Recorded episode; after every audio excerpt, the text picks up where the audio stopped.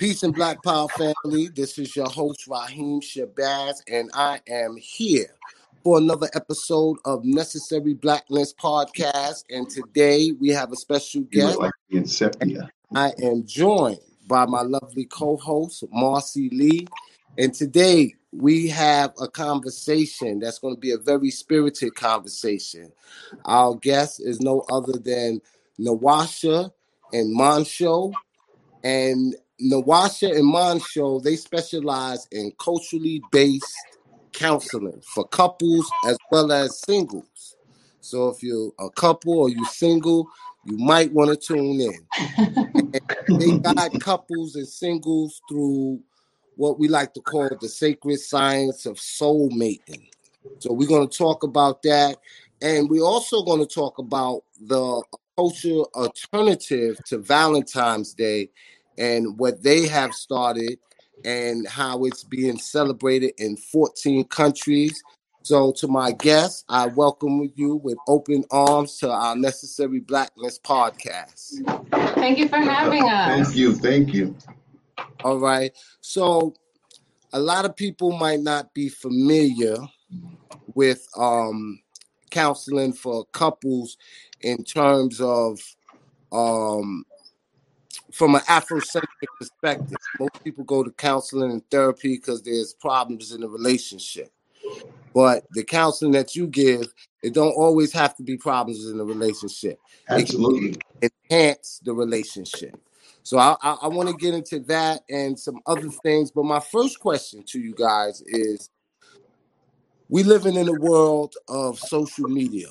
And with the advent of social media, we see a lot of things play out in social media. I, I want you to let me know how has social media affected Black revolutionary love? Mm. Hmm. Excellent question. Hmm. Uh, well, I'm going to say in the begin. I'll start with the beginning. I think that social media, a lot of people are pretending, unfortunately. So that's something that's a little bit different from when you actually met someone and could see them in their environment for real and then decide to date them. So I think that social media and the beginning of love affects the mask or the persona that someone is able to portray for a, a very long time, even, even if you watch an account or interact with someone for a year or two years.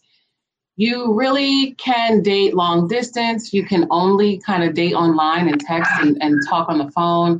You don't get a chance to really see that person in that their environment. And when it comes to uh, revolutionary love, there are a lot of people in this age, even outside of love, that are saying that they're doing things that they're not doing, or saying that they have standards or beliefs or values that they don't necessarily embody. So I think that when you're meeting someone, you have to know how to vet them to see if they're really what they say they are about and how that is practical. Because a lot of times, revolutionary love, you might be saying something, you might know how to write a great post, you know, and a quick two minute video. give us an example of something that someone wouldn't embody, like that they're basically you're perpetrating a fraud. Is that what you're trying to? Basically. so, I mean, if you think someone is about culture, but they're just sharing, repurposing memes, right? Or if you think someone is honest or has a plan or is about legacy, but they are, you know, squandering their life away, or they, you know, maybe they're holding up the chlorophyll water in the posts, but they just stay drinking Hennessy all the time.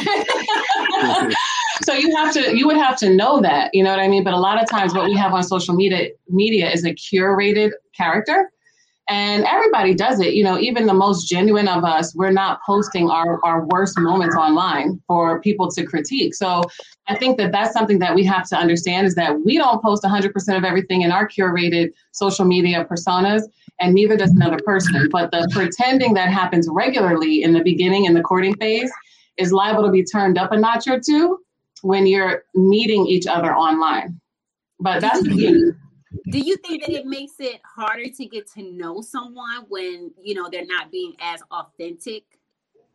um, I do not. Oh, I was going to say no. If you know the right things to ask, that really equals getting to know someone, not just like um, texting 20 times a day or watching their videos and hitting like is not getting to know someone. So I think if you know what it means to get to know someone, you can still do that long distance. You can still do that on social media, and you should because you can open up who you can date. If you use social media in the right way, you can date some. You can meet someone in a whole other country that you wouldn't have met. You know what I mean? It, without that opportunity, but you have to you have to be intentional about getting to know a person, and don't think that just frequency is actual depth at all. My answer to that question, my sister and my brother, is unconventional. I don't think that social media has changed much of anything. I'm from the era where it's a 10, 5, and 85% and everything. I think that social media is just a microscope. When you put something under a microscope, you don't change it. It just is what it is. You see it from a different angle, or you see it uh, um, in, in you know, um, from a different vantage point or with um, a specificity on a certain part, right? We're trying to act like, as a people who have been on a major decline in the Black family long before social media came around, that social media has done something to our relationships. Our relationships been sucking long before there was a social media. And so what has happened is there's been a steady decline that that social media documents.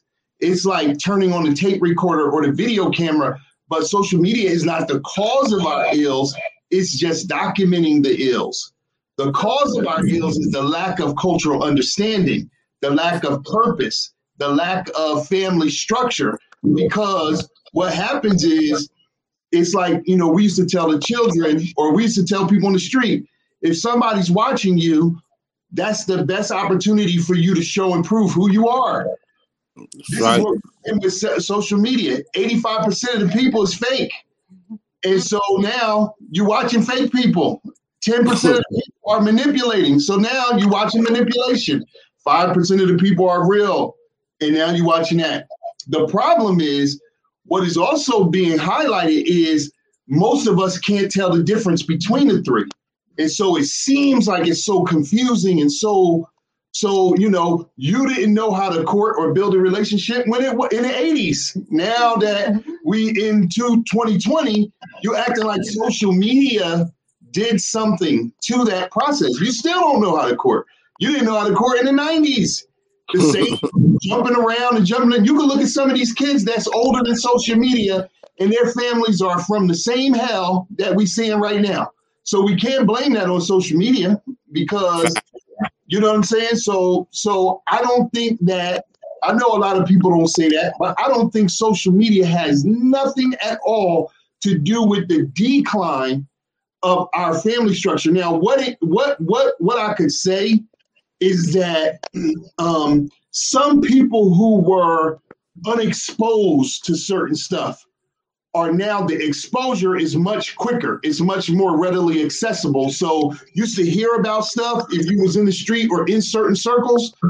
Now you can see it because aired and stuff like that. But other than that absolutely social media has not done anything. I think that a lot of people use social media as a scapegoat for their inability to successfully navigate through relationships. And I just don't think, as a therapist, as a person who's been with my wife for 21 years, as a brother from a certain era, I don't think social media has anything well, to do with it. Let me add that my show is not like dating online right now. I think that the dating has been the same because people have consistent challenges. But the way that we use social media right now as a source to pick from, much like we might have used school, work, church before, we still don't have a good vetting system. But I will say that social media gives people a false sense of, um, you know, fellowship, a false sense of being just friendly and familiar.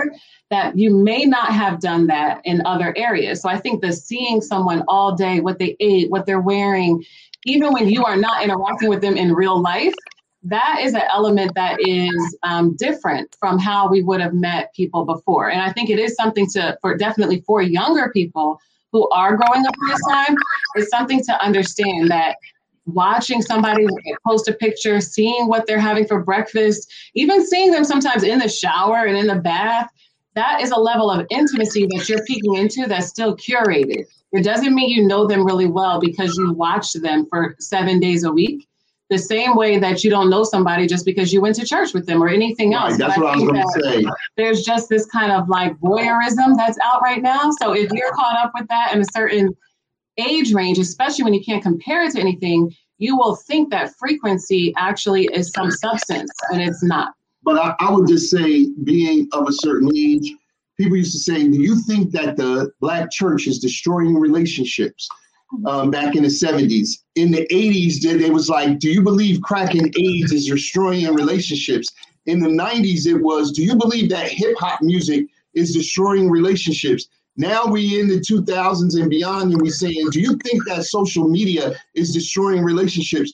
We keep trying to find a bandit. In the 80s, we were 60% unmated homes.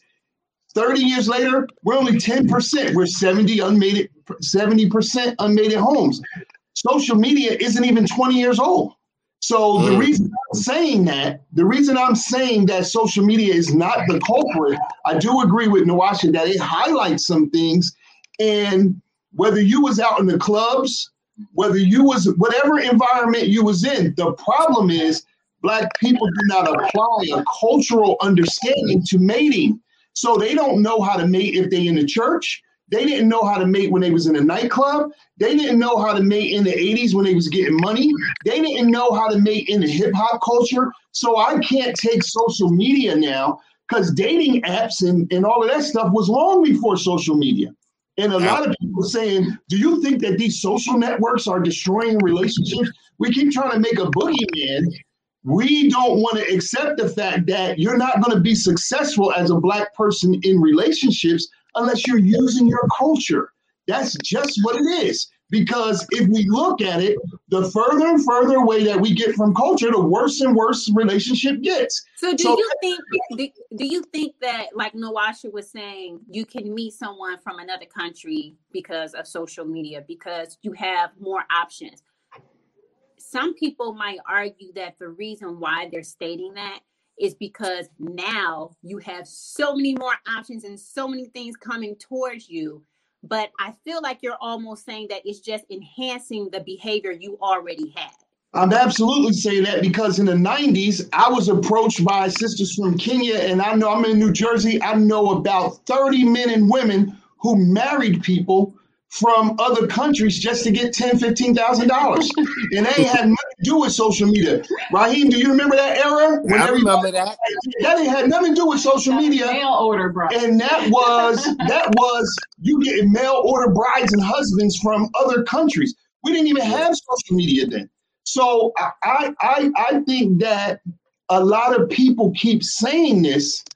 It's a scapegoat. It's a and, and the reason I believe they're saying it because a lot of people say this. Now, I, I, I, will agree with both of you that a lot of people is talking this, right? When black people start getting million dollar contracts, they start saying, Do you think that's deteriorating the black relationship? When black women started going to work and making big money, they said, Do you think that's deteriorating black relationships? When there was a separation after the civil rights movement, we was in the church. People was like, Do you think the black church contributes to black relationship? When hip hop blew up in the 90s, everybody's like, do you think the music is contributing to the decline of black relationships? Now we now social media is the boogeyman. And what I'm saying to you is that's not true. It's it's not because if social media only accounts for 10% of the decline, what about the other 90%? We we only have moved, the needle has moved 10% in the negative since the 80s, right? So that means that something else is responsible. That's and what, what is that? Do you have a take on what that is? Yeah, that's what I was going to ask you. What is yes? There's always a lot of contributing factors to any situation because people are multidimensional. But I do think the primary issue is that we are viewing relationships through still a colonized lens. Absolutely. So we are looking at fairy tale syndrome, superhero syndrome, the inability to communicate, Um, we're looking at we don't have the rituals or the ceremonies. We don't have a rite of passage that we don't have community around relationship. actually have a relationship. So I think the primary issue, which is why the theme for the year is how to decolonize your love. The primary issue is that we don't have a perspective of love that is original or autochthonous before colonization. We don't really have that. We don't have mm-hmm. successful models from our parents and grandparents. And even if we had some success, there hasn't been a true healing for right. Black people in the diaspora. That's right. To be able to recover from what did happen. So if you know that you were purposely torn away from relationship, it's very difficult to just piece that back together on your own um, without help. And there really isn't a, a, a global conversation about that. We kind of just get like sidebars, like don't get pregnant, don't get anybody pregnant. If you do marry somebody, but you still don't have like a real rite of passage on how to make it work. So generation after generation, children are looking at poor examples or examples of people who don't love each other. And then like this last generation is it's up in the air whether it's even important to come together for anything other than something materialistic or something physical. All right, let me ask you a question, right? Um, you said that um, you talked about decolonizing uh, your love, right?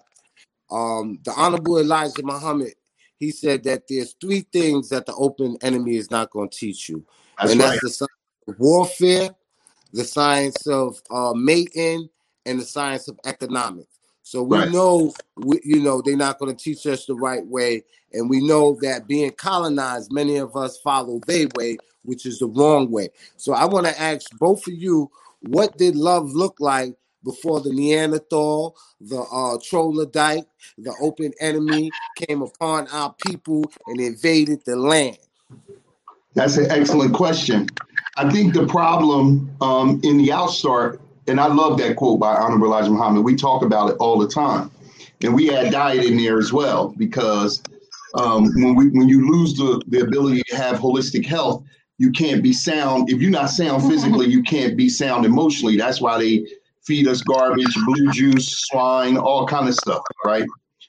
But um, I think the operative words. So we say the art and science of Black love culture is what we teach and in that definition, we dis- we define every word except for the and of, because we assume people know what those words mean. But when we talk about love and when we talk about culture, the main problem is when you say that to a group of people in the room, you get like deer in the headlights because we don't have a working definition of what love is, and we certainly can't um, define culture.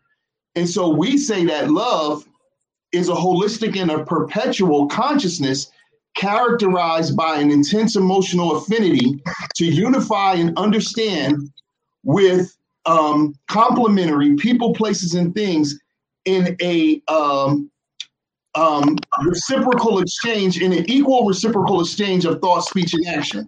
And so love is a holistic consciousness. Some people, some black people are running around here today saying that love has nothing to do with the emotional self. That's absurd. They say love is only to build wealth. That's a part of it, but we get so damaged in our psycho in our psychology that we move from one pole to the other pole. Now, emotion don't have nothing to do with love. If you ever been in love, you know how stupid that is. Now, yeah. we also understand that love is just not some wild emotion, it's a reciprocal consciousness. It has to be something that you are sharing mutually. Most people in relationships today, because we don't have community, right? It's so important to have community around relationships. So, as a man moves from malehood, boyhood into manhood, he's got a group of men helping him do that. As a woman moves from femalehood, girlhood to womanhood, she's got a group of women helping her to do that. But as a couple moves from um, um, courting, mating, and into nationhood, they got a group of couples doing that. Without that, what happens is people believe that the whole um, 360 degrees of understanding of a relationship is about the two people. They don't see a purpose beyond their relationship outside of the two of them. Now, let me tell you what that looks like. People in relationships and they hide and shit. They they trying to act like they not in relationships, and everybody can see they are. Um, people trying to, you know, they just trying to test it out forever to see if it'll work before they will become responsible or commit. But I always say, if you could buy a house with one walkthrough, that's a that's a you got to get pre-qualified. It's a two hundred and fifty thousand dollar to three hundred thousand dollar, fifteen year to thirty year investment. One walkthrough after pre-qualification, maybe two. You bought it. Buying a car, same thing. Sixty thousand dollars or beyond. Five year commitment. You're going to get one, maybe two test drive, but you got to be pre-qualified go to college, military, anything in life. These are major commitments that you're saying, I'm throwing myself into this for the next 30 years. Now we get in a relationship, we dating somebody for eight years. And then we like, yeah, that, you know, he wasn't the one, she wasn't the one. Like, we don't know what we're doing. That don't have a damn thing to do with social media. What social media has done is made us look at it all. We, we're looking at it many of us had grown up in single parent homes long before social media, like 30 years, 20 years before social media. So, what I'm saying is when you lose your culture, which is your group value system, your ability to um, have symbol creation, symbol recognition, emotional response, logic progression, formulaic it, it, um, presentation in your thought, speech, and action in all 11 areas of human interaction education, economics, entertainment, fashion, food, labor, law, politics, religion, sex, and war. If you have a group doing that, then becoming in a relationship is just as easy as buying a car. It's just as easy as buying a house. It's just as easy as going to college. It's just as easy as those things. We do those things now easily because those are things that we partake in someone else's culture. Before we were colonized, we had those systems. We had those systems. You went into rites of passage at 13 years old. When you came out of that rites of passage, whether it was three to seven years, you were now an adult. You mm. were given a trade, given some land, given a mate, and you you in that rites of passage, you began to learn that your relationships has a micro purpose, which is the character development for the two people. Then it has a macro purpose, how you're going to unify and serve the greater community. Now we walk around talking about um, this ain't nobody business. What we doing?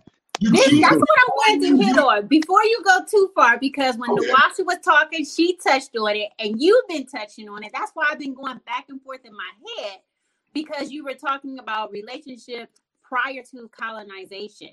And from my studies and also talking to people from Africa, I know that they study polygamy or they practice polygamy. How does that fit in? Is this what you're talking about? Is this a part of Akuma?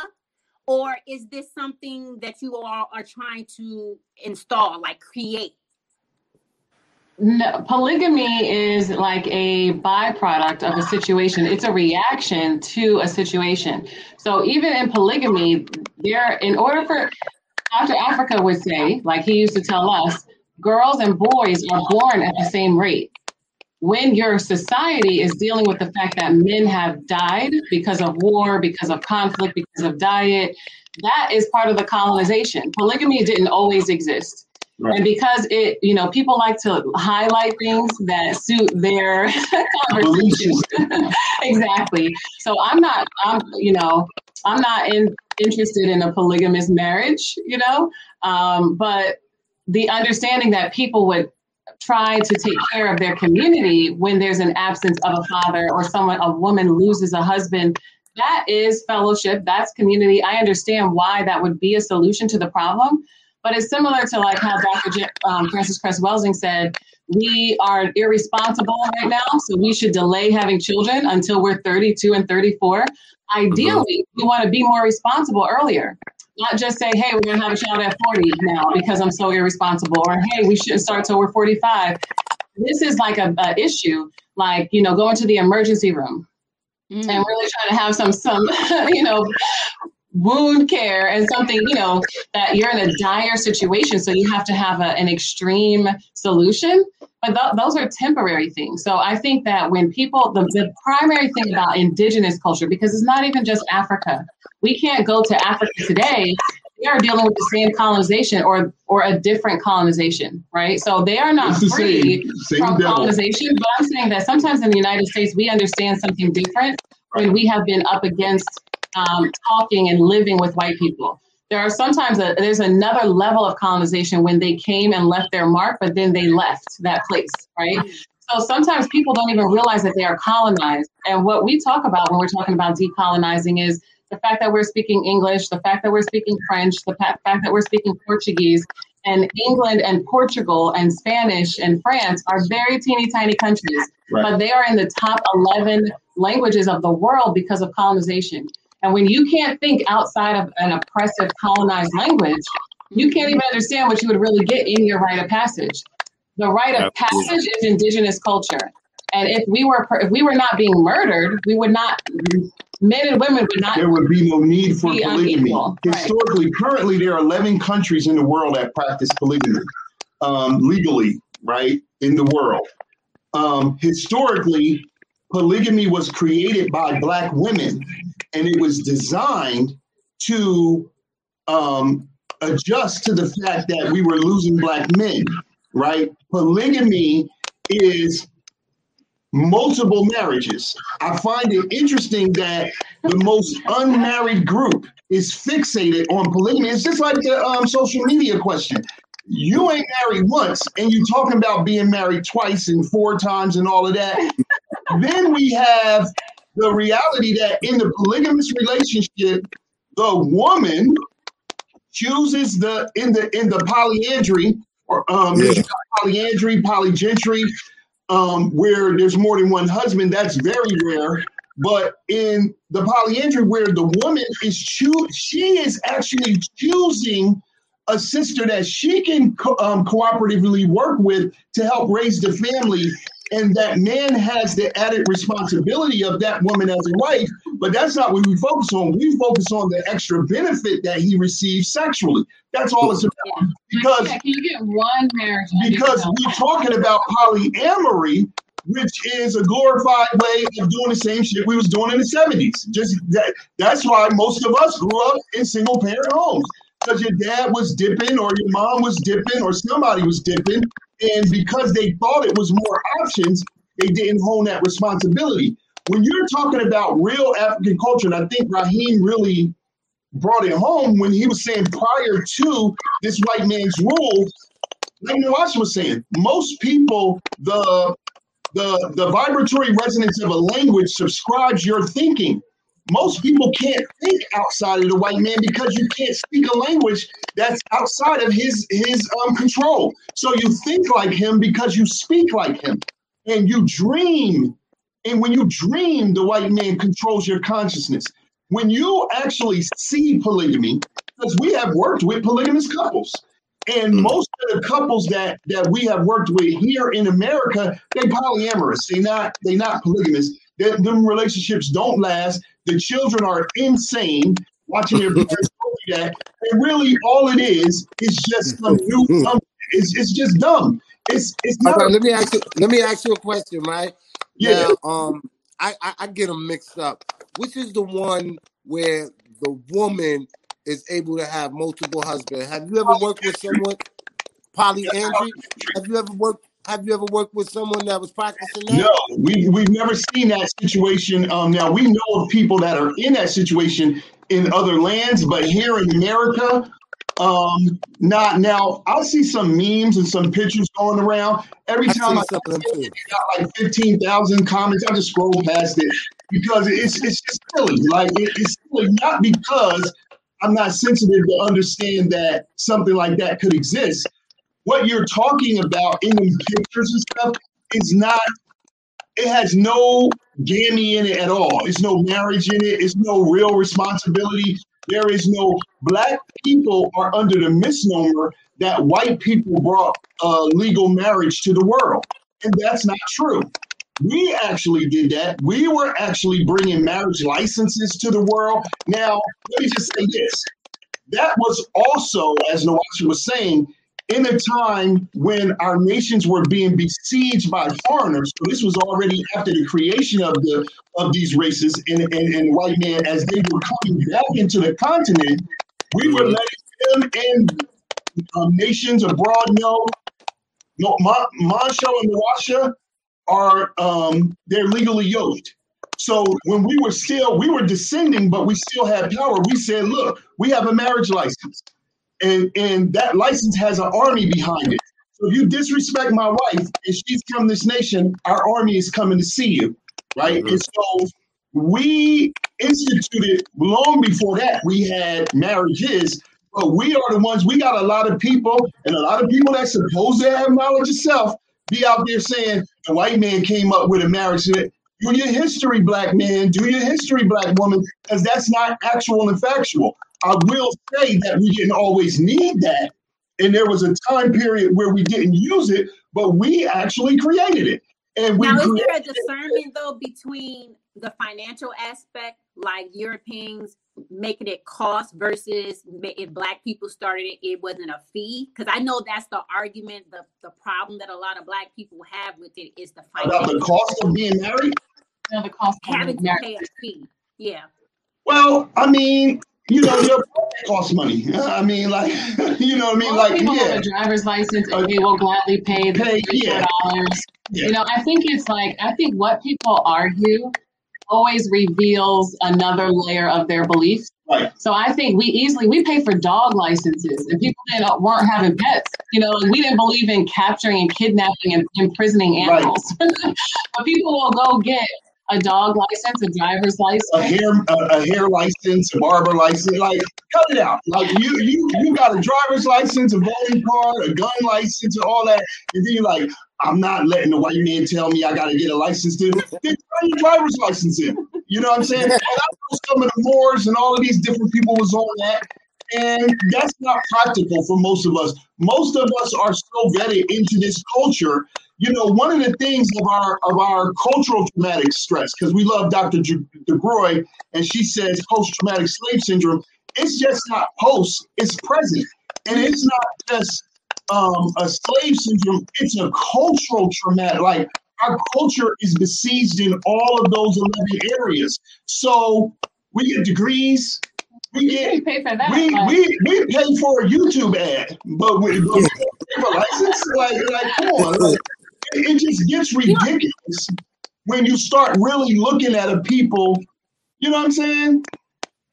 One thing that I wanted to circle back to, did y'all just see my break? Anyway, uh, was the language that you were talking about, and I caught a little bit of your lecture online, and you were talking about the word romantic and also right. falling in love. Could you explain that to the viewers? Uh, well, we've asked people not to say romantic to describe the epitome of Black love because you're highlighting Rome as, you know, the, the most intimate love that there is. And I think that, again, when you don't have a reference for what it means to be intimate, we don't understand that we have the first soulmate stories, that we have had, of course, marriages and intimate love before Rome. So we're we have a residue where you know we can't even describe intimate love without saying romantic and glorifying another culture as though they were the first to be chivalrous or have a poem or create a song. And we know that there are monuments on the earth right now that were made in honor of a wife, in honor of a queen, in honor of a loving relationship. They're still standing, some of them. So there's no reason for us to say um, romantic. It's, a, it's another challenge that we have coming from the fact that we don't we can't think outside of a colonized language. So this is our instinct. We actually don't even question it, which I think is. Um, I know a lot of people are not into language like that. They don't look up words per se, and this is why we have communication issues in relationships because we learn some words when we're babies and we just keep learning more words through school. And if we're really amazing, we're going to get up to that like 5,000, 10,000 words, right? And then we're saying we're fluent, but we really don't know what the words that we're using mean. And this is why, in a second, my meaning for whatever word is conflict with your meaning of a word, and we could be fighting. So I think when it comes to saying things like "I'm falling in love," like I don't have any say, or you can't help who you love, or all the things that we lie to ourselves about that we would never do in another category of life. It's very, um, it's no wonder why we don't, our relationships can't last because we're looking to hold ourselves up. Our model for love is coming from a colonizer who doesn't even really love themselves. They don't love love. They don't love their own relationship. So we are modeling people who don't love each other, and we're doing it even that at a disadvantage. When we don't, if, if you ask someone who are their five relationships that they would model and love, what are people going to say? Like, what are the five successful relationships that you can model in love that are black? They're gonna say Obama, Michelle, Beyonce, Jay Z. and that's if they're lucky. But the point, even when they say that, I say, what do you really know about them? Because you are so far removed from Michelle and Barack Obama or Jay Z and Beyonce. So that goes back to social media hashtag relationship goals. You don't know one thing about them that's not extremely curated. That's not even like your coworker that got on social media that they got people posting for them. so you, stay away from you got people filming for them, right? So what they put out is extremely curated, more than the person that you're sitting next to at work. So this is the challenge because we can't put our hands on five couples that we want to model and love. And when we pick people, it becomes this kind of like fairy tale version of them, which is the same as going with any colonized stream. You are only going to know what somebody wants you to know which is not even to your own benefit in anything that is actually practical. So you can't model the way Barack and Michelle communicate. You can't model the way that they um, raise their children. Really, you can assume one or two things and, and choose to model the imagination that you have of them, the imaginative version. And that could be to your benefit because we highlight people like that. To say, it could be somebody off of TV if you choose to model 30 people intentionally.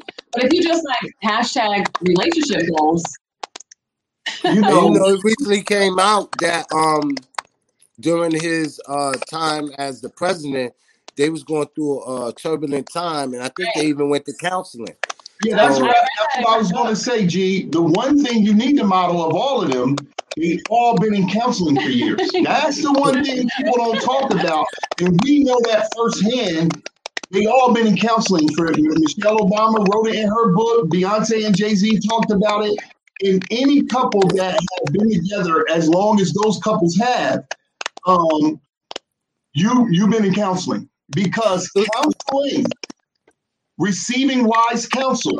There was always um, six men and six women around any relationship. See, many of the things that we do today we believe somebody just making it up, but it, they're really vestiges of um, African culture, but they're hollow. For example, when you have a wedding party at your wedding, the people who marry you, like me and Nawasha have married seven couples. We have two couples coming up that we're about to marry. We're taking through our system and we're about to marry them. But your wedding party, your your your what we call today the groomsmen, and the, yeah. the bridesmaid, that's just not your friends that stink at relationships and your homegirl from college or whatever. That's supposed to be a group of people that are successfully married who are standing up saying, we are vowing our marriage and our skill set and connecting it to these people. But today, this is a picture opportunity. We're gonna dress in um, magenta or whatever, or I'm gonna have a crew from back in the day, and we're gonna do our jail poses, or we're gonna do our homegirl poses, and then at the end of the day, in two months, when the relationships start going to hell, you can't even call any of them because they they suck at relationship. You're the only one in the group probably married, or if you are not, you you married, but you you the other people are divorced, and they don't really have anything to offer you. So now, after this event, we don't focus on weddings where there's a husband. I mean, we don't focus on marriages where there's a husband and wife. We focus on weddings where there's a bride and groom. And we always say those are three different words from each other for a reason. That's an event. The, the wedding. yeah. It's bride and groom. That's just an event. And that's the kind of people we are. We want everything to be an event and not a cultural um, process because being married is actually becoming a new life. That's why when we're on um, social media, we have this one page called Manwasha. Everybody thinks one of us is named Manwasha, and we're not. That's the word Masha and the washer put together. In all ancient African cultures, you don't just change your name where she takes his name, he takes on a, a, a version of her name as well. We become soulmates so that when you see her, you see him. When you see him, you see her. And I've been told by by elders that when you get married, they begin to call her by his name and call her, by, I mean him by her name. Because now you're you're adding to yourself. Now we see this in, in, in modern culture. Because culture is in our DNA, we always bring it out. Look at us when we grow up. When you at home, you get you get a name. Your mom and dad give you a name. Then when you start growing in your family, you get a new nickname because of the way you act or whatever. Then when you get out into your peer group and you on the street, they give you another name. You you um you know what I'm saying? If you get nice in sports or singing or ballet or whatever, you get another name. When you go to college or whatever, if you pledge or whatever, you get another name. And so the the I if you get some knowledge of self, you get another name. You know, if you get um married, then that's when that stopped. Like, you know, you got my name. so, this is this is did you have something else? Because I had a few questions that people Um, ask. Yeah, what what I wanted to do, I'm gonna let you ask your question right uh, next. But what I wanted to do, because we're getting a whole lot of uh, messages, I knew it. and I and I just want to read these messages to you. I gotta get a little closer because you know I'm getting up in age, and I'm boy, I can't read none of this. All right, um, uh, Ramsey Stevens said, "Peace, fam." Uh, Sissy Harry says, "Hey, Marcia." Uh, my brother Ola, he said, "Peace to the gods and earth." Peace, black man. Uh, Clayton uh, McDonald, he said, "Laugh out loud." We keep trying to find the bandit. Uh, Clay, uh, he also said it's about the loss of the importance of the black family, and it leaks into all we do. Ola said, "I'm old school. I believe in picking up your phone. That's what I can't. That's why I can't rock with all of you." And he also says, "Great point. I'll be honest. I miss the typewriter." Okay. Hey, I Uh, Bluetooth Dave, typewriters out there. yeah, David Austin. He said, "Group value system." that's my Uh, man. also says we still doing polygamy. he said we still doing polygamy underground though. And you know, to be honest, man, a lot of Oh, us, okay. I get a lot of us is pa- practicing polygamy and don't even know it.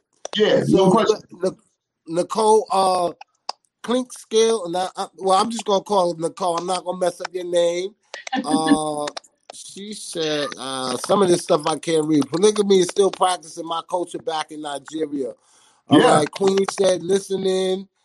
Um, Ola said great dialogue, interesting words have power, mirroring Anglo-Saxon European trauma bonding. Now Mm. I know I can come to Nawasha, Hindu, Hindu or the Bal, uh, um, the Babalaos. So they said they're gonna come to you for um for marriage counseling. So what we're gonna do right now, we're gonna let Marcia ask her question, and then we're gonna come back and we're gonna listen. For our second part, we about to take y'all to school. Y'all gonna learn about the Black Black Love Love School. School. All right. So Marcia, take Well, it away. two these two questions, one from a male, one from a female, they are centered around, I guess, one night stands maybe, or having sex outside of a relationship. So for the Hold on female, one minute, y'all. No, go ahead, go ahead, go ahead. Okay. So for the female, the question is okay, so if one were to, they're in the space where they're trying to manifest or bring in their soulmate, should they engage in um, sex for the time being because they want to have intimacy, but they haven't found the person? Should they go ahead and engage in sexual contact with Yeah. Is, is, is, that a real question? it is a real question because I guess what it is is that they haven't found the partner that they're looking for, but they want to have sex. Should they Right. abstain and wait, or should they have sex with Mr. Right now? Right. Well, sex is not the um, way to build intimacy. Sex is the proof of intimacy built. So I would say, in a holistic answer, I would say no, they should not have sex. Um, we courted for nine months without having sex um, before we got together. A lot of people just, you know, because of where they spend their mental energy, they're not into that. So um, I would say that sex does not build intimacy, and it's obvious by the fact that we have sex and we have children and we hate people that we have children with. So sex doesn't build intimacy. Um, so there is no correlation between building intimacy through sex. So I would say my first answer would be no, but because I am a realist and I understand the condition of our people, I would say just say you want to have sex and then go ahead and have it. Saying, You know, So you should. So it's it's not a no, I'm problem. saying no, you should not. But I'm saying that because I'm saying it, it's not going to change reality at all. So if you want to go, if you want to have sex, just go ahead and have it and do whatever do whatever you want to do because your self determination will lead you to enlightenment, whether it is through righteousness or through the struggles that come with your decisions. When you have AIDS or when you have a bunch of children that you can't deal with, whatever whatever comes from your decision will ultimately bring you to enlightenment. So you're a god and goddess of the universe. It's nothing higher than you. You go ahead and make the decisions, but you should have knowledge, wisdom, and understanding of the two purposes of sex and how you sex comes after commitment in in in in a mathematical scientific equation. Sex is not something we um, experiment with or whatever. When I made those parallels earlier, people try to say, "Well, I need to know if we're sexually compatible and stuff like that." And I always say, "Listen, if you're a man and she a woman, you're sexually compatible. We've known that for millions of years. So you ain't really trying to figure that out. You just have, we are emotionally immature because we don't have a culture behind us. Any people who's lost their culture are emotionally mature. Mm. Emotionally immature. So all black people here, for the most part, are emotionally immature. Many of us have um, empirical data. We quote lessons. Uh, Brother um, Raheem know a lot of them. Yeah. And, and different people who have information. That consciousness went out when the internet came in because now everybody got all information. So, you know, you quoting some facts don't really mean anything. But what we don't have is emotional fitness, which is the ability to discern emotions, the ability to demonstrate emotions, having an emotional vocabulary, having um, um, emotional flexibility, emotional strength, having um, emotional um, endurance, and emotional literacy. We can't even read emotions. It's like, what's wrong with you? You, you mad? You know what I mean? And then it's like, like, like, nah, I'm cool. I know you mad. What's going on? Just talk. You'll get in a fight trying to prove that something is wrong with the other person. So we're so emotionally immature. It's like that question is like saying, should we overeat or should we eat only what our body needs? Obviously, we should only eat what our body needs, right? And when we had our culture, there was a system that when we turn 21 years old, a, a seven year fasting system, we're actually on it right now. That over a seven year period, it took you gently to eating one meal every three days. That's all the human body needs, right? This is what Honorable Elijah Muhammad taught us after a certain age, because we we mature in seven cycles of seven. So that that fourth seven, 21 to 28, is metabolic maturity, right?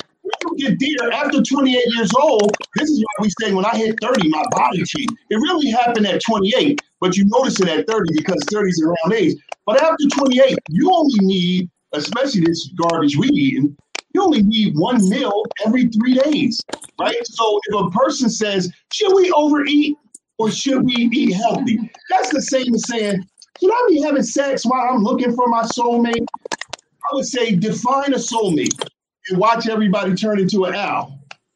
You, you know, just you just want to have sex because as a therapist, I'll tell you this: the three things that black people um, supplicate themselves with in this culture, and we dealing with hell. So I understand. I love my people.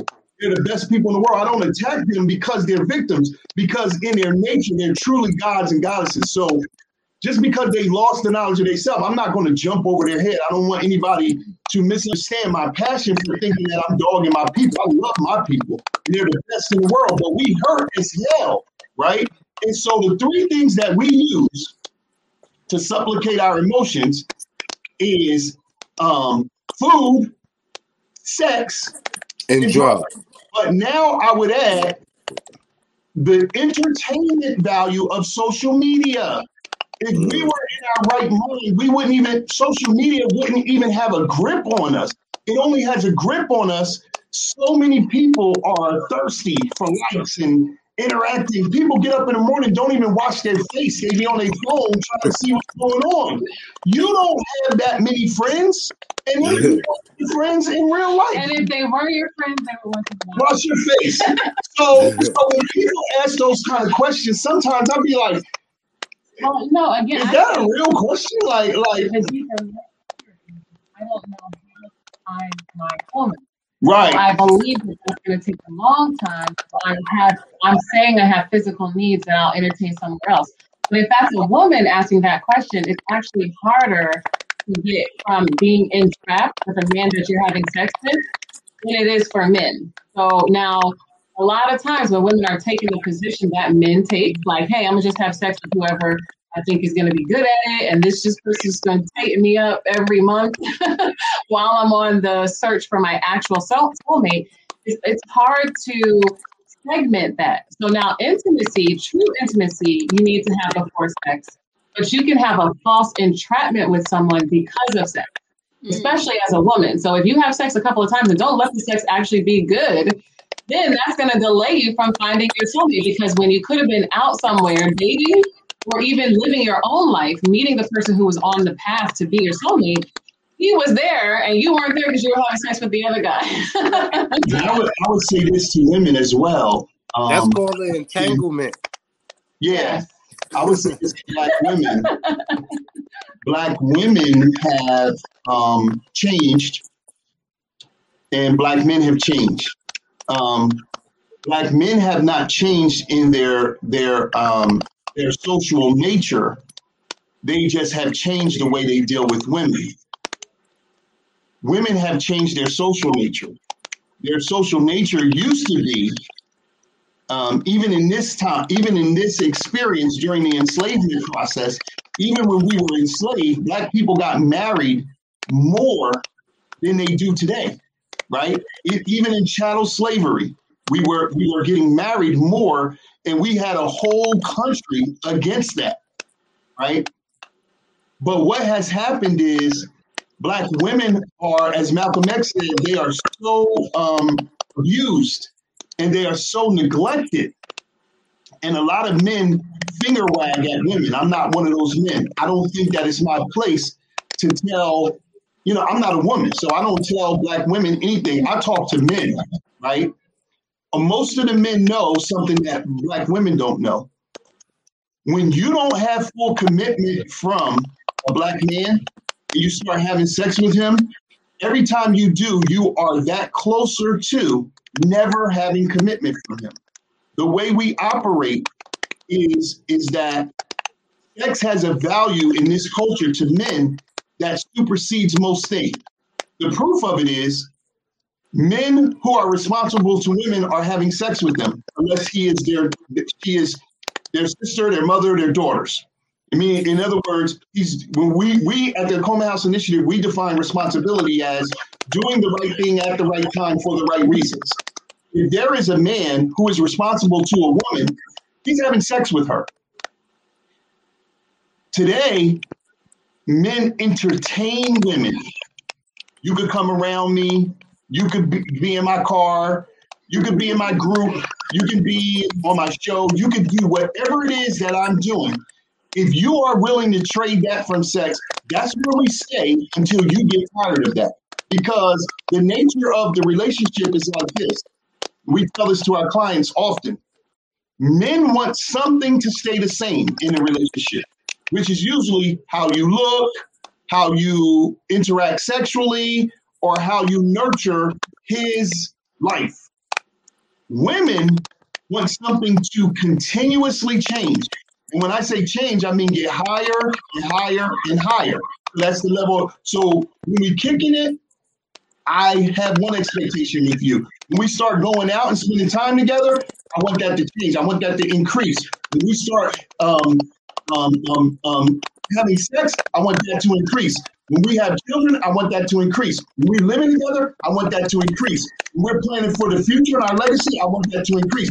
So they constantly want the, the relationship to change, but somewhere they've been duped. And I don't even think it has anything to do with black men. I think it has to do with white men who are the true creators of the feminist movement, which is something that a lot of black people don't know.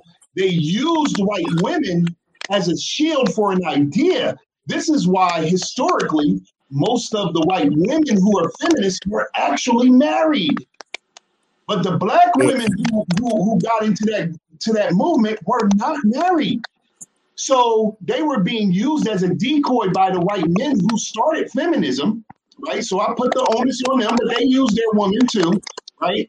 And they made black women believe in something you know, um, Raheem talked about the Honorable Elijah Muhammad that taught us something here called restrictive law in the MGT and the Nation of Islam, and you know the old version of that that movement, the old version of the Nation of Gods and Earth. There was a protocol to deal with a woman. You got 90 days to interact with her. If you decide after that that you're ready to commit, you are supposed to marry her, and that is a public decree. Wow, 90 days. Not, not look. If it takes you less than 90 days to buy a house, less than 90 days to buy a car, less than 90 days to go to college, less than 90 days to go to the military, less than 90 days to do anything significant in life because you've been pre qualified, why does it take us eight years to figure out after we have three children with this woman that we don't want to be with her? Mm. This is Nah, this I, I, I, I can understand that. I definitely can understand that because I met I met I met people, you know, I met people where I would have married them love on first sight. So it, Right. it wouldn't have took me 90 days. right. That's Well, the I- one right there. You I know, think, but a lot of men say that. a lot of men say So that. a lot of men say, when I met her, I know she's wife material. Right. When I met her, it took me one or two dates to see where her mind was or the type of energy that she had. And of course, we know it's going to take time to build a full relationship. And you're going to go deeper and deeper into intimacy. And then you're going to say, of course, even when you get married, you know, five years is going to be one level of marriage, 10 years, 20 years, 40 years. You're going to keep changing and have multiple kinds of relationships within the one relationship. But I think a lot of men say that. Like, it, it Yeah, I said it. she didn't grow on me for four years. I kind of knew. I actually maybe only approached her because I thought that She- she, was she that. You know what I mean? yeah. So I think that women, we sometimes say, this person grew on me, or I wasn't looking at him in that way, or you know, we were friends. Or, but a lot of times Men don't do that. that. Men don't. Listen, women, if you out there listening, it's some dude telling you that I wasn't looking at you that way, but now we kind of he lying. You know what I mean? Like that's not real. We we know right away, and if we don't know exactly right away, because see, this is what I say: men study women, women study the fairy tales in their head, so they don't really study men. So when you when you start asking women, how do men select a mate? They don't know. They, people don't even ask them Uh, that. I'm not going for that. You really believe that? I, I know it because I've worked with five, over five thousand couples. Nawasha, you believe that? Let me let me say this. Let me say this. No, let me say this, Marcy. If women study men, how are seven out of ten women unmarried? What do they know that they're not doing? They don't. The proof is in the pudding. Because listen, seven out of ten men, seven out of ten women are not virgins. They're sleeping with men. They're, they a lot of them have children. They, they need financial help. So there is obviously they are giving away. And I don't victim. I'm not. I'm not one to blame a woman, but this is what I'm saying. What I'm saying is a woman has an idea of what she wants, what the man has to do. Da, da, da, if you ask the average woman, paint this idea of your ideal man. What does he like? Where does he go? Where is he at? What kind of things is he involved in? I've been talking to women for 25 years. We've been working together in couples. We've, we've serviced over 5,000 couples all over the earth. And we deal with this in the Black Love School. Although the relationship industry, women are the number one buyers of that industry, that even proves my point because they are looking for something that they don't feel that they have. Men don't, they not, a lot of men are not in the relationship industry until their women pull them along. Because why? They're getting what they want without any other help. They want sex and they want they want these non-committal relationships. You're getting that. So they don't they don't feel as though they have a problem. A lot of industries, and then we focus on yourself in a lot of industries, whether that is makeup, health, you know, we focus on ourselves first as we should. But then moving beyond to really see like who is your audience, I do think men do that better. So men, because they know women are the audience, they study different kinds of women. Women, we think about ourselves and what we want, and then when a man has studied us a lot of times, he can think the right thing, do the right thing for a certain amount of time. And when we are invested, we are more invested in the idea that we thought we were buying into, where we will be over invested or over committed or over nurturing or see their potential, right? Rather than really be like, I know the kind of man that I want, and I understand multiple kinds of men. I think that women, a lot of our conversation is like, it's either this man is great and he's a unicorn, or all men are a certain kind of way. And men don't have that kind of conversation.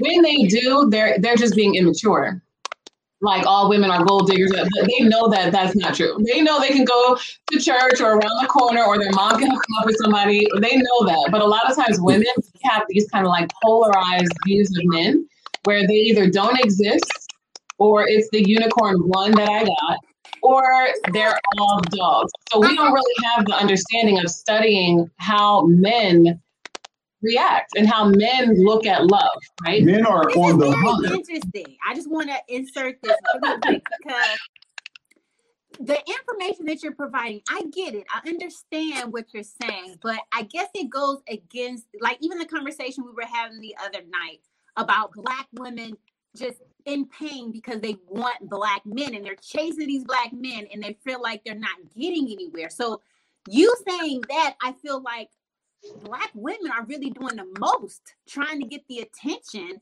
of men and they're failing. So, Well, black women are doing the most trying to get a certain amount of attention attention from a certain kind of man for themselves though. But So I, let me I say wouldn't even this. say Let me, that say this. let me just say this. Most women, how are black women trying to get the attention of men? You know, when it comes to like social media or positioning or clothes or hairstyles and stuff like that, that's not really attracting a man based on any values or beliefs again. That's you want a certain amount of validation as a woman. You want some. You want. Uh, you want to wake up to the 300 likes. You want to wake up to the comments, or you know, you're even when you go out just for, for actual real life interaction. A lot of times, women are dressing for other women. They're not really Just- doing things for men. can you reel that back one moment? I need you to repeat that about what women are doing because I think that's very, very important what you just said. You kind of skid by it. Could you repeat that? women's culture is being um, the value system is being determined by women. The the men's culture is the same way. Men do things that other men co-sign, not women. Right? So when we do stuff, and Raheem, you you know, we from New Jersey. Raheem, you from New Jersey, right? Nah, I'm from Harlem. Oh, you from you okay, you from up top. All right. So yeah, yeah, you know this, you know this, um, that women or men, we we do the things because we're taught about relationships, not by women. And there should be a balance of men and women. Like our moms might be saying, don't treat women a certain way or whatever. But when we come to our manhood on these streets, We listen to men, and we do things that they say do. Women are the same way. We'll say, nah, man, don't approach her like that. That's soft. Let me put you up on game. Do this and say this and be like this. And we say, okay, okay, that's what I'm gonna do. You say a woman say, oh look, let's wear these shirts. Ah, I ain't I ain't wearing the same shirt. Like, you know, we don't do that. You know, we'll we'll say little things like that because in the men's culture, that's not seen as credible. Women are the exact same way. Many of the things that are driving the narratives that they do is hey, it's from other women. Co-sign. It's not a bunch of men sitting around saying, Yes, sister, that's the right thing to do. It's like women are saying, Yes, girl, you a boss, do this, get them butterflies on your eyelids and, and float away and do all of that. You're doing it. No men say, Oh, that's really nice. Women will say, I don't care what no man thinks. I'm doing this for me. But then they will say, I'm out here doing the most for men. Not really. You doing the same thing that men doing. You doing what you like, and you, but but you do what you like, but then you want who you want to like it too. When they don't, rather Then than the problem. rather, rather than say, does this measure up to a cultural standard? You'll say, I'm a boss, and no man can't tell me what to do. The same way, but now here's the problem. Friday night is coming. Saturday night is coming. And bed get lonely. People want somebody to mate with. So what they do, they surrender any standard they had. And we've been in sessions with women who say, "Oh, we at a level eight, and I this is soulmate goals and da da da." And when I get in a one on one with that man, I was like, "Bro, so, so what's good?" You know, I'm not really into her like that. Like, you know what I'm saying? Like, uh, you know, you going to see where it's going to go, but I'm already looking at the front door. She picking out the wedding patterns, and you looking at the front door. So I'm saying that if that's happening over and over and over again, somebody is very emotional about what they're in. You're not in the relationship that you think that you're in. You're Mhm. So you know what? That brings me to my next question because we're running out of time. Yo, this is a real good conversation. We got to do this again, y'all. So listen, right? The men, we got it messed up. The women, they got it messed up. But we got a solution for all that. Y'all about to go to the Black Love School. Okay. I want y'all to tell them about the Black Love School dealing with uh magnetism, attracting your soulmate, and the best part is sex and intimacy. Oh, snap. You peeped sex- sex intimacy class, huh? yeah, the- the- listen now. No, but listen. That's my favorite too. That's Yeah, sex is only sex is only sacred energy unknown. That's So right. we, we we here to make them find what the known, make the That's right. unknown known to them. So right. Natasha, I want you to go first, and then I want the brother to go second. Well, Black Love School is where you are going to get the rite of passage that you haven't gotten. So it's really the entire realm of what we should know in order to have fulfilling relationships. So we teach the Black Love School um, by the seasons. Right now, we're in the culture of love because Akoma Day is coming up, and this is where we deal with magnetism. Um, you know, the deeper science, the culture of love. But we were we're moving to the spring in March where we're, we're going to deal with renewal, you know, uh, making your relationship new again, or coming out yourself, like blooming yourself. And then sex and intimacy is in the heat of love, all the passions, the seven senses of sex. Even we, this summer we did um, healing from trauma in sex because that's a big issue in relationships. Mhm. Well, then we're just we're coming from the harvest of love, which is the fall, where we talk about communication. There's a lot of major holidays building up to the winter where there's some conflict. So we kind of talk about what are you reaping all year and what kind of relationship do you want to have, and even setting up some goals for the next year. So that's the cycle for the Black Love School. Um, we release two classes every month, uh, every other week, and then every other week we have a live call about it. So we had a call on Friday um, that was wrapping up the Arodha Yahisi, which is the seven senses. Most people only know about five senses, but we talk about seven senses in indigenous culture. Um, the idea that Hold on, tell us the seven senses. Sense the seven senses. Yeah, so we're familiar with sight, sound, smell, taste, and touch, but we actually have thought and emotion as the first two senses. So when you're mm-hmm. interpreting what you're getting in a relationship, or even when it comes to sex, anything that's in the physical reality, we're re- interpreting it through the senses. So it's very important to know what you're thinking first is part of the magnetism. And your mood sets the tone for the reactions that you get and your reaction to others. When we're in a good mood, we don't react the same way as when we're in a bad mood. And that's just facts. You can see the same thing, hear the same thing, smell the same thing, but if you're in a good mood, you have a completely different reaction. So it's important for us to know that thought and emotion are two senses. They're the spiritual senses that come before the five physical. And even when it comes to sex, like you have to really use as many senses as you can to heighten the experience. And we naturally do these things, but this is the opportunity for us to learn how to do it. Um, so if you are interested in coming to Black Love School, you can send us an email. We can invite you to the class that will be in two weeks, but you can sign up for the membership. It's $42 a month. In the spirit of my aunt, you get the two classes and a live call where we kind of talk about the heart work. That's what we call the homework. So even when it comes to the sex classes, there is homework to do, even if you are by yourself. Now, what I was saying to like what Mar- Marcia was saying, um, when you're by yourself, but you want to have sex, I'm not, you know, so I'm talking about just physical passion, love, experience. There are things that you can actually do to heighten your awareness, right? While you're waiting for, not waiting for, but while you're actively cultivating a relationship with somebody else, even on the magnetism. Like I'm just looking to live my life in a more purposeful way so that I actually meet potential mates.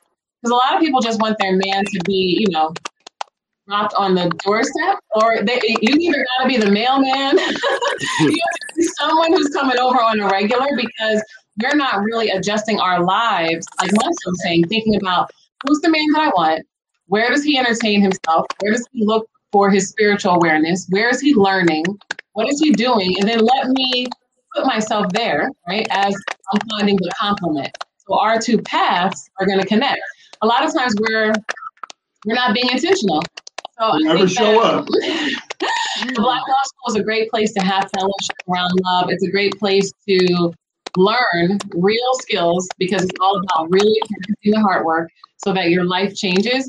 But it's also, I think, this these are the good things about the internet that you can. We have people in um, the islands in multiple countries. So this is this is why we talk about the diaspora because what we found is if you're from you know England, France, Australia, New Zealand, South America, North America, the Caribbean, we all have challenges, and there there are similar challenges even within like a subcultural context.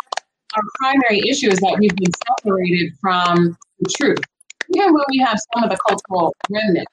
Because I will say, sometimes people are like, have my dress from my culture. I have some of my language from my culture. I have my food. I have my music, but we don't have the value system. So you can have some of the remnants of your culture.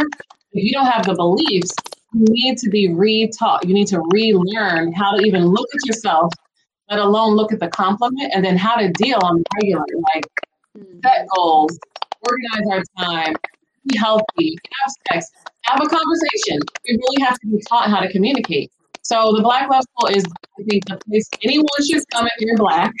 and you should plan to stay for a year or minimum and hit every one of those students so that you can have the foundation or the rite of passage that we all would have had. Now let me ask you something, right? Um, you, you also have a Facebook group, right?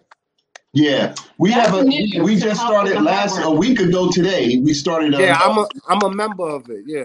I'll, I'll put you in there, brother. Oh, yeah, you put me in there. Hey, listen, man, I might find my soulmate in there Hey, yeah, yeah. Well, you know, from the motherland. this is the thing. The first part about the Black Love School, Nawasha explained it very well. We got these every season. Our focus changes: either the culture of love, heat of love, uh, spring into love, or the harvest of love.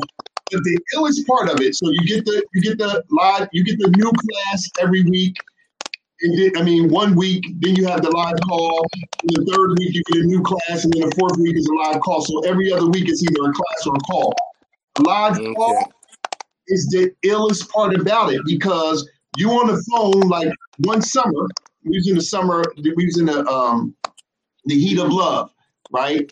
We had beautiful brothers and sisters from Compton, Detroit, Canada, Brazil, Martinique, Jamaica, um, Panama, Ghana, like Tanzania, London. Ola, been in some of the classes, and he in London. All of these people coming together, whether you singles, couples, you're in a relationship, or some people trying to get out of relationships, are, are in, in, in this environment together. Nothing like this, as a therapist that I've seen, exists in the world where Black people of all different nationalities. It's only black and brown people. You ain't getting in there no other kind of way. Yeah. Uh, you know, but we started the Facebook group because of this. A lot of times when we do the live call, which is everybody's favorite part, it's a beautiful experience. We have love. We, we, we, you. Yeah, we invite you to the next one to out. We hang out, we hug each other, we love each other. It's just a beautiful. Oh wow, we even had a couple, two couples now that hooked up in the Black Love School. You know, see something in France that you like. Okay. see something. Okay. So, so people starting to hook up, which is something that we love because you're in the right place to do that because we just yeah. are in science of Black love culture. So you can't be now. If you look, at, we told some of the couples they'd say, "Hey, yo, you know, we hooked up." We say, "Now look, now you talk about the science, which we say that the women need, and the art, which the men need. We both need them both, but the art is the why of love. So it's the philosophy, the approach. Men need to understand you're going to live longer, make more money, have more sex, and be more at peace if you are committed in a, in a monogamous relationship. Men don't know that, and oftentimes because of their fear of relationships, they don't believe that. So they need the they need the art. Women really need that science. What is the science? It's the methodology, the technique, or the steps. If it's seven steps to the pyramid, women be like, oh, I met him. Now we had sex. What are we doing? What does this mean? Are we committed? Should I have sex with other people while I'm waiting for him to get out of jail? Like what? Like it's like all of these steps are wrong. You went from step one to step eight, step 12 and it's only seven steps. How do you get to 12? What so how can if somebody wanted to participate and reach out to you guys, what's the best method for people to contact you guys? Um, to go to AkomaHouseInitiative.com. So the Akoma is the Adinkra symbol. That is what we call the heart. So if you go to Akoma, A-K-O-M-A, houseinitiative.com, you can find the Black Love School. This is an Akoma. It's not a heart. Stop calling this symbol a heart on Facebook or wherever you at. this is okay, get it right. That's an akoma that deals with the sacred science of, of soul mating. It's not a heart. Go ahead. No, you finish. Go ahead. I had to say that because when you say coma, people be like, coma, what's that? So you're on Facebook. All right, yo, listen, real quick. Speaking of Akoma, right? Um, after y'all answer Marcia's question, I want y'all to go into what Akoma Day is because that's coming up. And I understand that y'all the co-founder of that. I want you to explain to the people what it is and why y'all felt the need to honor that day for us as melanated people and I know I think 50 countries, if I'm not uh, mistaken, is already oh, practicing. Oh, thank you for the for the um advancing. It's like 15 countries. we'll take the 50. Oh, 15. I thought it was 50. I said 50. It's like 15 right now. Um, yes, Akoma Day. Watch is putting the content in the chat. Um, Akoma Day is a seven-day holiday that we created. I actually um, had the idea for uh, Akoma Day before I met Nawasha and I shared it with uh, Dr. Khalid Muhammad, and he stamped it and said, "Yo, brother, take it and go." But I was still a little bit apprehensive um, because I, I, really I was missing something. When I met my divine complement, my Neterhem, my divine wife, she really helped me take Akoma Day to the next level. So I always tell the black man, same way you give your seed to your black woman, she brings forth life you got to give your ideas to her because she's gonna she's gonna balance it and bring uh, energy. So I had a one day holiday um, on February 14th. I had the concept. I had certain things in play, but when I met Nawasha, we took it to seven days with the understanding that the original celebration, even Valentine's Day, that is based off of an original African celebration, used to be a week long. It was called the Festival of Lupercalia, and it's very sick and misogynist and pedophilic and rapist and all of that. But we created Akoma Day off the understanding that this symbol that you're calling the heart on Facebook, oh, I got hearts and all that, that's actually an Akoma. What it actually deals with is the science of soul mating that men and women were one on a spiritual plane. They separated and went their humps and reconnected in the mind. So that that symbol that we call the heart is actually a divine symbol of the sacred science of soul soulmating. It's actually where the mythos that a man or a woman came from the rib of each other because in the spiritual realm, you're one being that separates. And then when you're born as a boy or a girl, you reunite. So this is really where the term soulmate comes from. So when we began to understand all of this, we wanted to have a celebration. Um, you know, men wasn't feeling no no no silly celebration with a, a white little boy shoot, shooting arrows and stuff like that. So we wanted to bring our culture back. So we see that the men, it's not hard to sell black women on love. They love love and they, they embody love. So it's natural to them. But for the men, we bring in the culture and we bring in the science of it. And so it brings them magnetically. And so um, we started Akoma Day officially the way it is now 20 years ago. And um, instantly, man, it, it, just started to take off. It's, it's in small places, Germany, um, Ghana, uh, um, um, the United Arab Emirates, Jamaica, Brazil, um, the States. You know, it's, it's, it's in 14 countries around the world where Black people are. A new group of people in New Zealand celebrating it, Australia. So it's a seven day holiday that has seven virtues, seven principles, gift giving, festivals, entertainment, all of that. We've been doing it all around, up and down the East Coast. Mainly, we've been doing celebrations. We did one in Jamaica um, one time, but up and down the East Coast, but people are celebrating all over the world. And so this book really outlines it's three books in one. It talks about the state of black relationships as seen through teenagers in the first part, because they're next to become adults. And even though they love their parents, they don't believe that their parents know anything about relationships because they can't manifest them. The second part of the book looks at um, Akoma Day next to Valentine's Day, why we created it, what's the signs and symbols, and why Valentine's Day is crazy for any Black people. The third part of this book has over 28 exercises like the word purge and the word cultivation, where we take out words like fall in love or different romantic and other things we should stop saying. And then those are word purge and word cultivation. But you could do the exercises if you're single, couple, family, with your children. And so we have a whole line now. Um, we're building Akoma Day kits. We have greeting cards, T-shirts. It's just a whole um, for children, all the way up to elders. So um, mm. Akoma Day is a seven-day holiday about the art and science of Black love culture that puts the, the symbol back in its proper cultural context. All right, Marcia, you have one more question? No. Okay. Um. So listen, right? In in in wrapping up, right? I got one more question, and that question is, um, yeah, yeah, y'all do therapy, y'all do counseling for other couples, right? Mm-hmm. What if y'all have issues? Who can y'all go to? That's a great question. Uh, I think that we have looked at, you know, who have taught us whether that was Queen Afua and Baba Heru when they were together, or Dr. Afrika and you know Dr. Stevenson.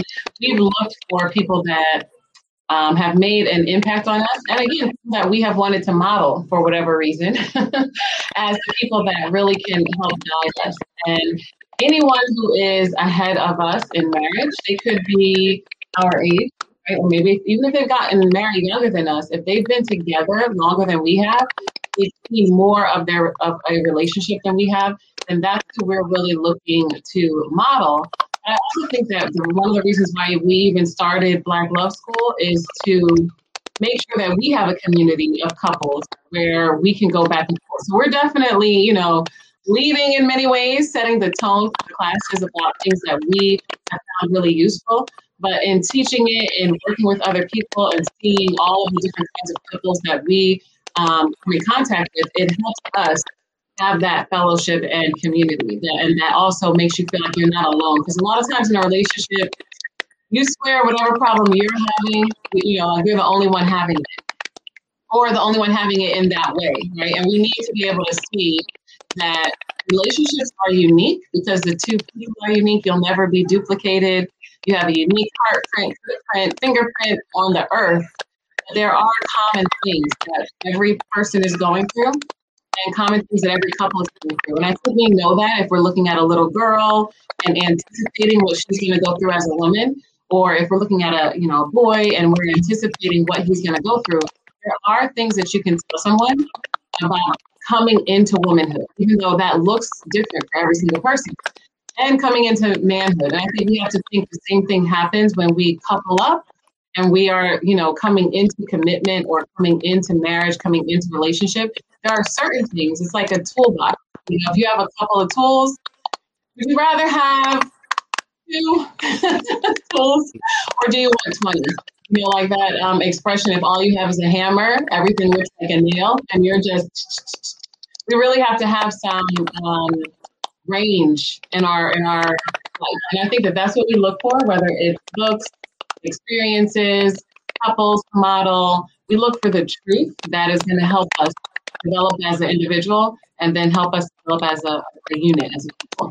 And in 21 years together, we have been to counseling. Let's make that yes, clear. that's true. Um, like official, I, I, pay somebody by the hour counseling. Yeah, yeah. yeah. Even though we've been therapists really our whole relationship, I was on a call with 11 therapists or 12 therapists, and out of all 12 of them, 10 of them talked about being in counseling themselves. So a lot of times people don't understand that this is an art and a science. Just because you are a barber, most barbers don't cut their own hair. Some do. Just because you are um, um, a chef don't mean you don't go out to eat. Just because you're a therapist doesn't mean that you don't go to therapists. Most of the therapists that I know actually seek counsel. Our niche and our thing that we think we're definitely probably the first in the West to do fully.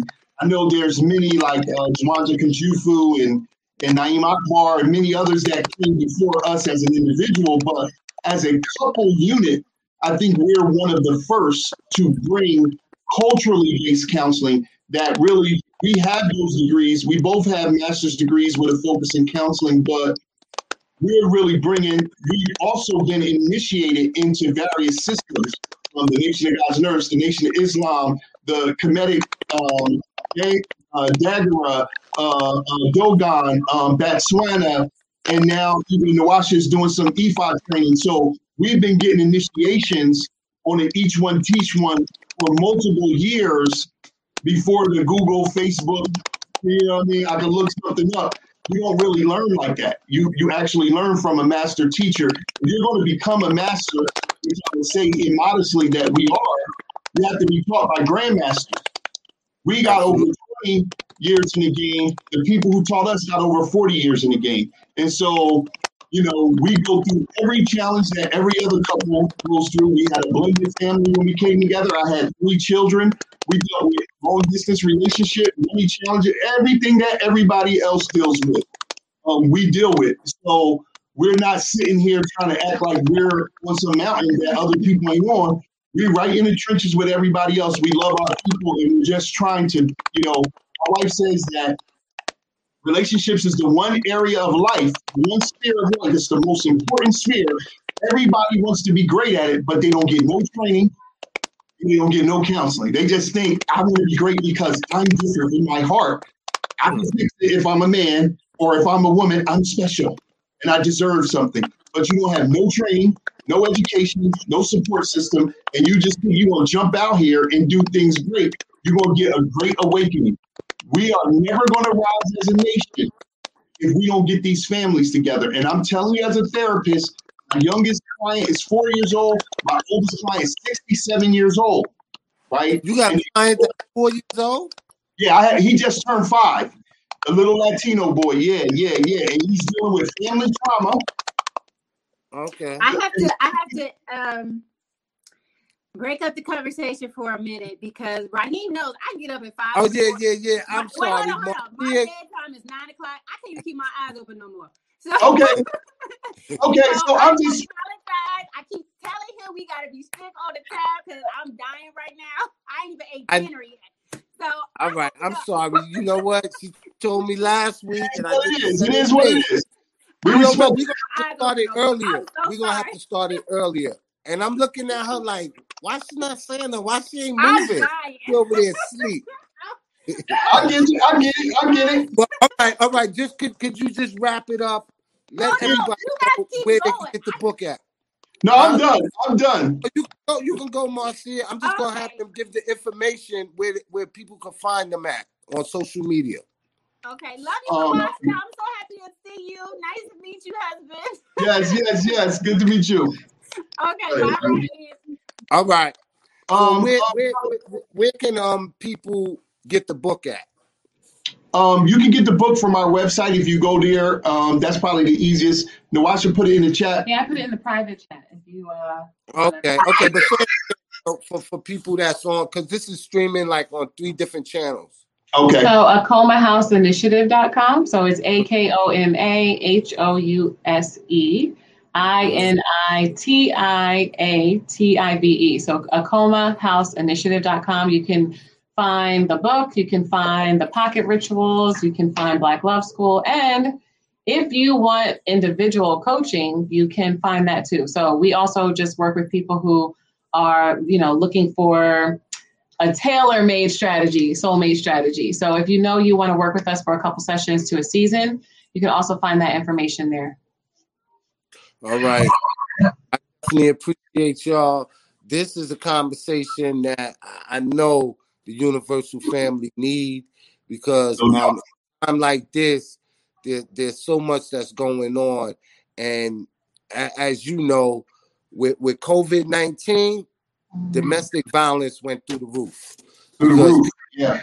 forced to deal with one another.